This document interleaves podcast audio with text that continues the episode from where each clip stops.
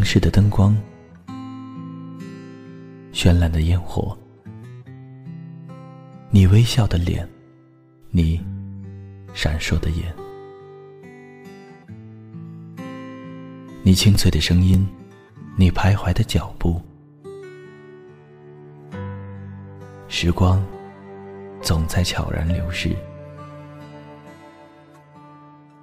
故乡总在离别后。开始遐想，生活总在平凡中流淌，梦想总在暗淡后发光，爱情在你伸出双手的那一刻拥抱希望，给时间一场旅行，让我们在时光的静止中。沉睡在声音的世界。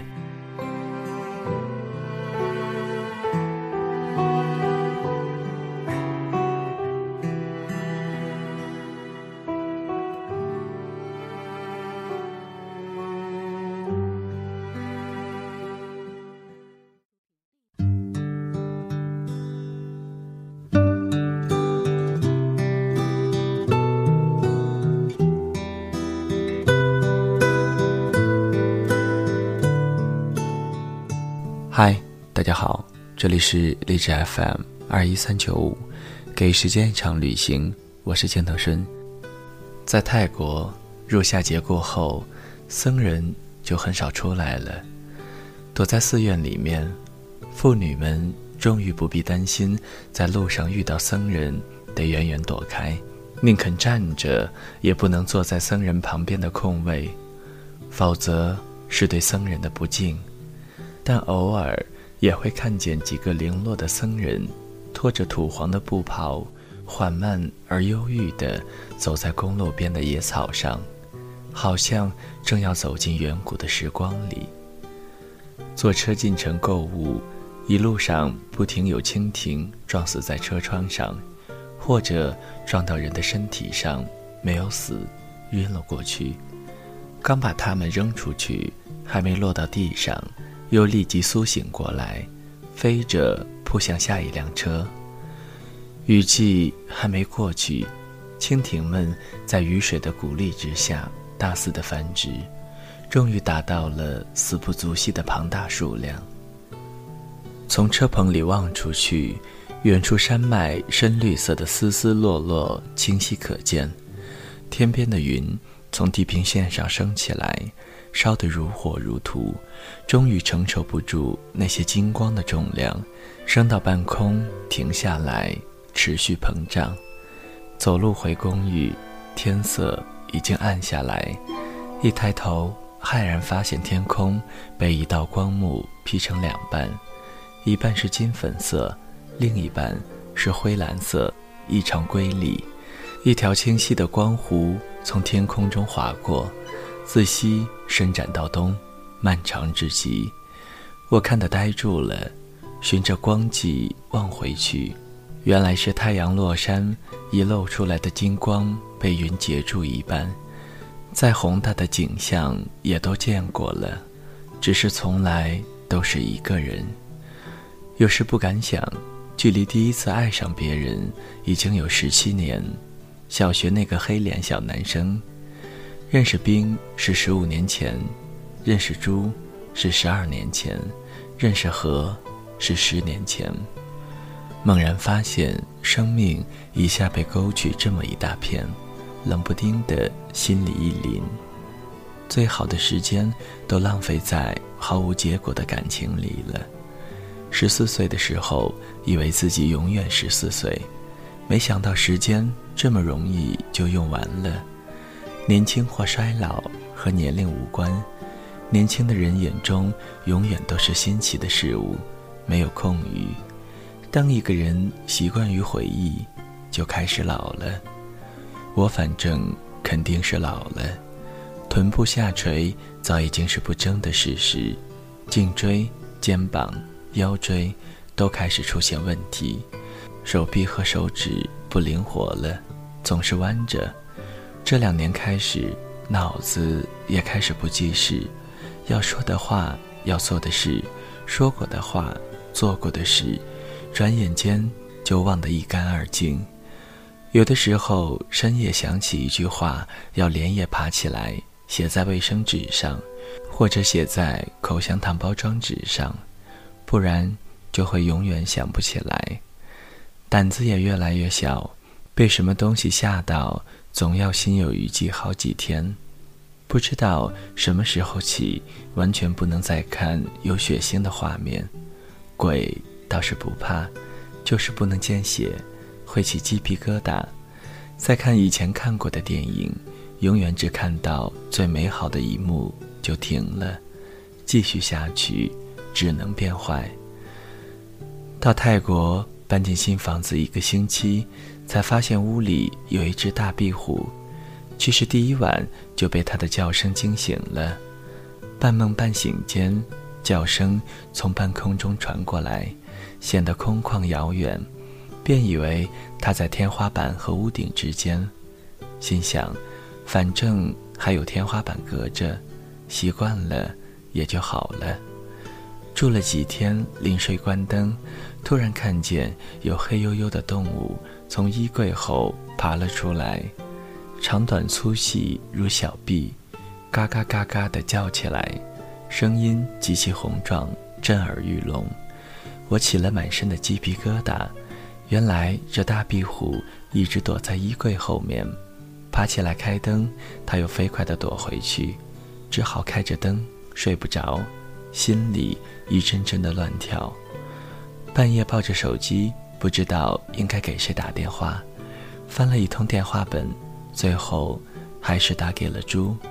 国际长途，好几年没有联系了，不知道他是否已经换了号码。响了两声，接通了。从来都是这样，我只说一声“喂”，猪就知道肯定是我。他说：“这么晚了还不睡？”我问他：“你他妈的为什么不在我年轻的时候包养我？害得我一个人这么多年，害得我要来这么远的地方，每天担惊受怕。”他吓了一跳，哈哈的笑了。我十四岁的时候，朱十五岁，是班上最英俊的男生，眼角下垂，高大，白皙，也愚蠢，真是活生生一头乌克兰小白猪。我就给他起了这么一个外号。刚上高一，谁也不认识，兵荒马乱的，课间一大堆人在阳台晒秋天的太阳，特别好的阳光。能把整个人晒得透亮。一群男生在玩闹，突然有一个男生说：“靠，谁谁谁笑起来就跟流氓似的。”我循声一看，撞上一双满含笑意的、瞳孔被阳光映得淡黄的下垂眼。他也正好看过来，这就是猪了。我心下一动，可不就是像流氓吗？从此看他的眼神就有些不对，他似乎也察觉了，也有些纳闷，开始偷偷看我。那时觉得他和所有的男生都不同，有个要好的女生专程从另外一栋楼跑来悄悄告诉我，都说你们班的谁谁长得像混血儿，但是我觉得他挺丑的。说完又瞬间溜走了，我才惊觉。原来，猪也是众多女生觊觎的对象之一。QQ 刚开始风靡，猪很热心，每天回家帮同学申请新号码。我心思活动了几天，也舔着脸去找他帮忙。其实我已经有一个了，他似乎也有些惊喜。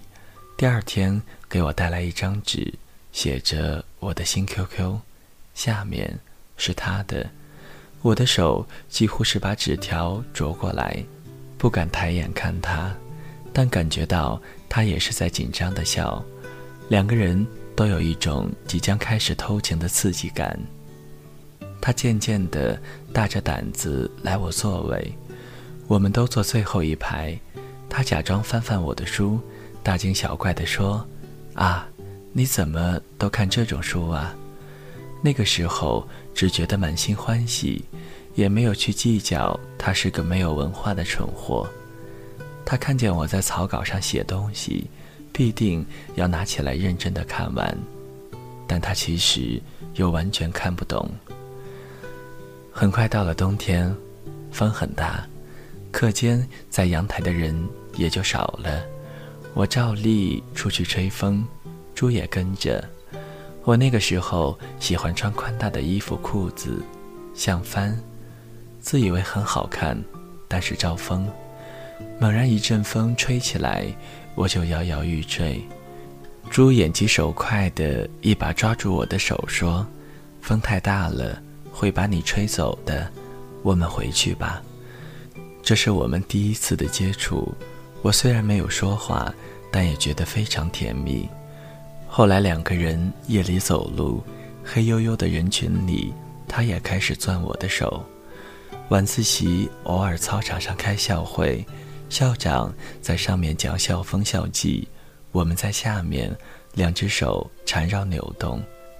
猪。其实是一个没有感情经验的人，他甚至没有想过和我的这种关系和其他人到底有什么不同。虽然他自己也知道确实不同，但也好在他毫无情感经验，头脑简单，才能够没有任何抵触的进入到我们这一段多少有些不正常的关系中来。寒假他每天打电话来。一说就是半小时，我爸终于开始疑心了，变成我悄悄打给他。情人节，我跑去他家敲开门，塞给他一盒巧克力，又急匆匆地跑回家。开学第一天上课，他在裤兜里鼓捣半天，突然塞我嘴里一颗，我送给他的巧克力，他一直留着没有吃，他也给自己塞了一颗，笑得。像个偷鸡的贼，但我们最好的时候，也不过是打雷的夜晚，他抱住我，让我安心入睡。那是二零零二年世界杯，中国队对巴西队。周末我有些喝多了，去他家里找他，他父母不在家，他正在用电脑看《流星花园》，他喜欢荷兰队，那一年无缘世界杯。看完《流星花园》，他回过头对呆坐在地上的我说：“走，我们睡觉去吧。”那晚一夜的雷雨，好像台风来了。他抱了我一整晚，那个时候也不知道应该做什么。他是个难得纯情的高中生，据他死党说，他初三才知道，原来现实中真的有接吻这一回事儿。第二天一大早起来。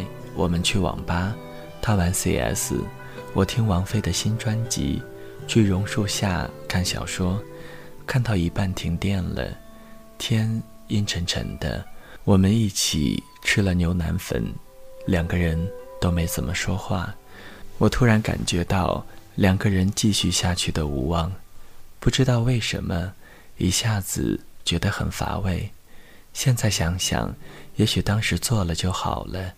但是也未必，我也不知道到底自己想要什么，我就一个人走回了学校。周一，他照常课间来找我，我低着头没有理他，他继续叫了我几声，我仍然低着头。他呆立了一会儿，就回到自己的座位上了。后来我们俩不再说一句话。一直到两年后高考前夕，朱突然找到我，要我给他补习英语。他的成绩已经差到不能再差，考大学看来是没有希望了。高二的时候，他和玉在一起，玉比我小两天，聪明、纤瘦、也美，身体轻盈盈的，几乎没有胸。周末踢完球，每个人。都能看见玉走在前面，高昂着头，像个女王。猪穿着脏兮兮的足球服跟在后面，一脸讨好的模样。听说他们已经好过了，也许我其实只是假意想离开他，让他来挽回我，但是他完全没有挽回，并且毫不犹豫地开始了新的感情生活。我感到有些懊悔，但也为自己的无足轻重而震惊。有的时候，我走在路上撞见他，就假装在看别的东西，树叶、台阶、空气什么的。我和玉之前从来没有说过话，相互都觉得对方高傲。后来玉和我当初一样，突然间把猪甩了，他来找我说话。两个人居然在高中最后一年成了好朋友。我只知道他甩了他，也是因为突然厌倦了。不知道为什么，可能猪的身上有一种最初让人心动，但是也会让人迅速厌倦的东西。被玉甩了之后，猪就开始持续的发胖。此前他只是壮硕，到后面。就愈发名副其实了，他的脸浮肿起来，肚子也日渐显现。他最好看的时候像陆毅。到了高三，他再来找我补习英语，我已经几乎认不出他来。虽然一直同班，但是我一直回避看他。他身上散发出一股奇异的臭味。补习完，我们一起吃晚饭。他跟我絮叨他对玉的思念，我停下筷子，定睛看他，突然想到二零零一年的秋天，那个时候我们刚认识。有一天中午，我跑去网吧上网，被他在线捉住。那个他给的 QQ，我一直用到二零零六年被盗号，现在仍然记得那个号码。他骑着自行车来网吧。搭我去学校，那天晴空湛蓝，阳光金亮。猪穿一件土黄色的运动风衣，身上散发出苹果的香气。我想着那阵香气，没有说话。而且他对我毫无留恋，却对玉念念不忘，这也是我无法释怀的。于是我拼命教了他很多错误的语法点，以至于他高考英语。没有及格，我宽慰自己说，其实不能怪我，因为他本来就没有办法及格。上了大学以后，几乎就没有再联系了，只知道他终于和一个高三追了他一整年的女生在一起了。据说两个人感情稳定，猪每次出轨都被女友以死相逼拉回来了。他一直对玉念念不忘，去了韩国之后，还隔三差五的给他寄东西。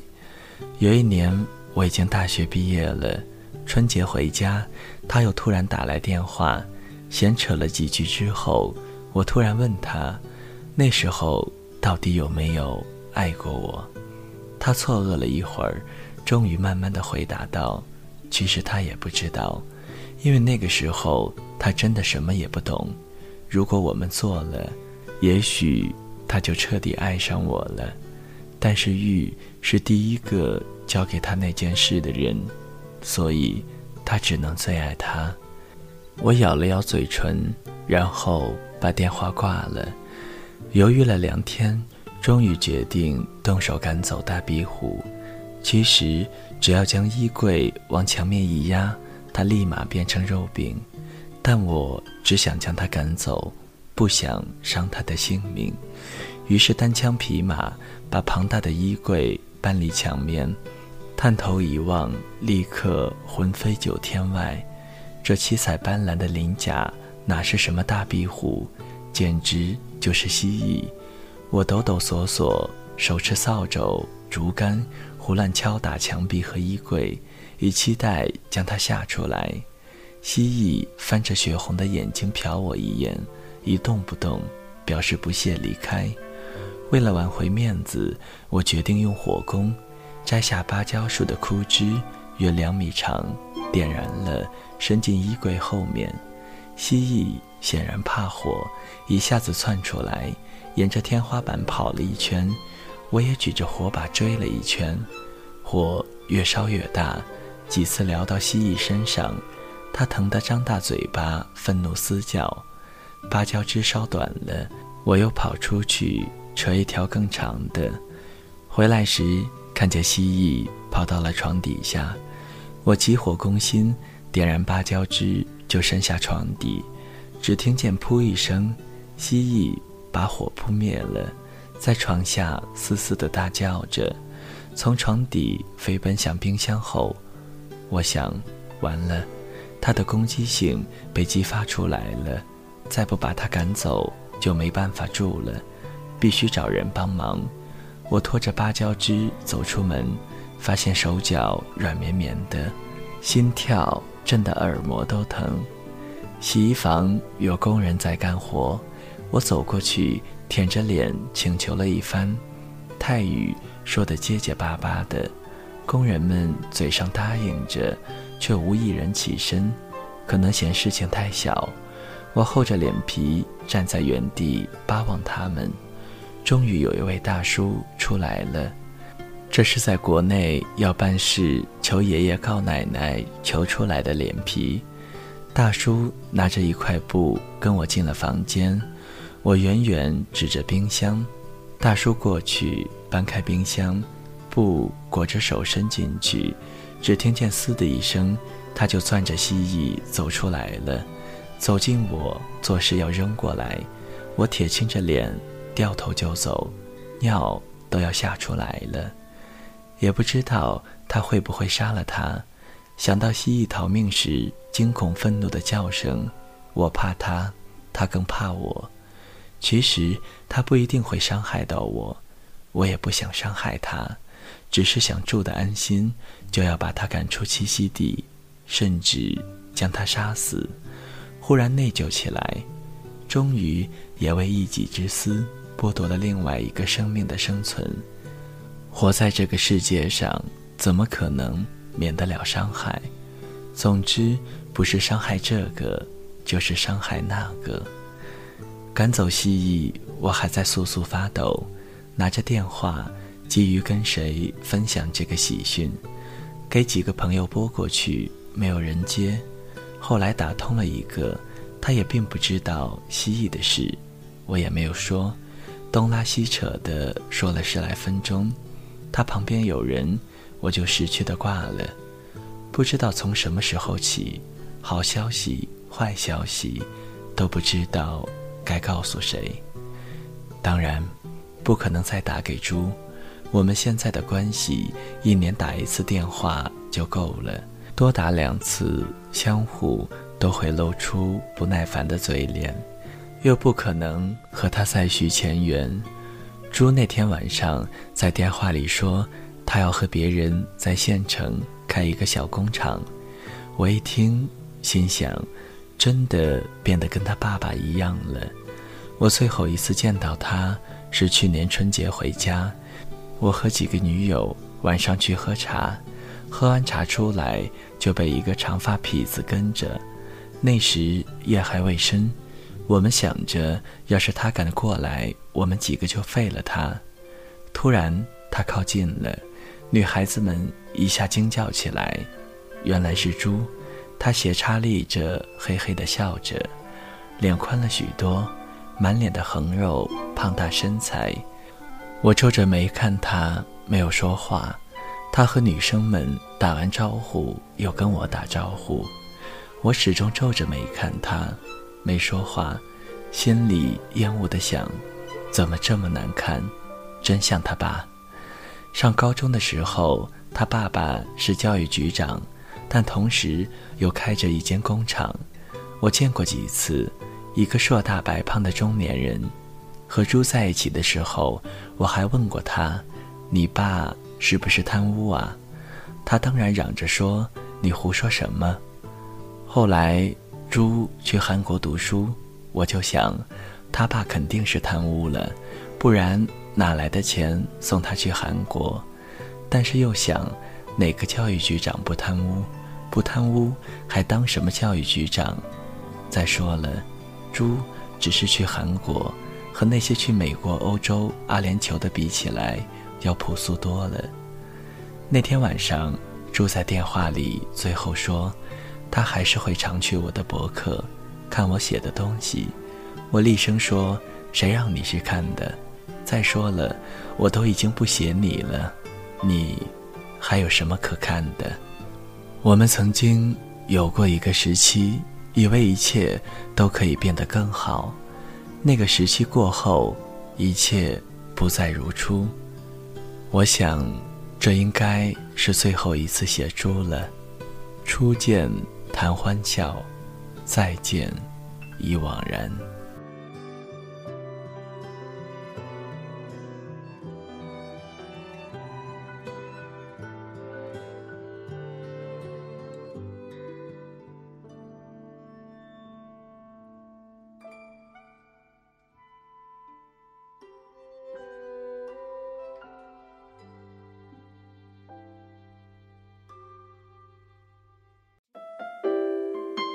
谁的声音清唱婉转流年？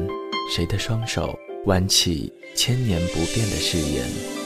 用音乐品味生活，用音符记录感动。我的声音会一直陪伴在你的左右。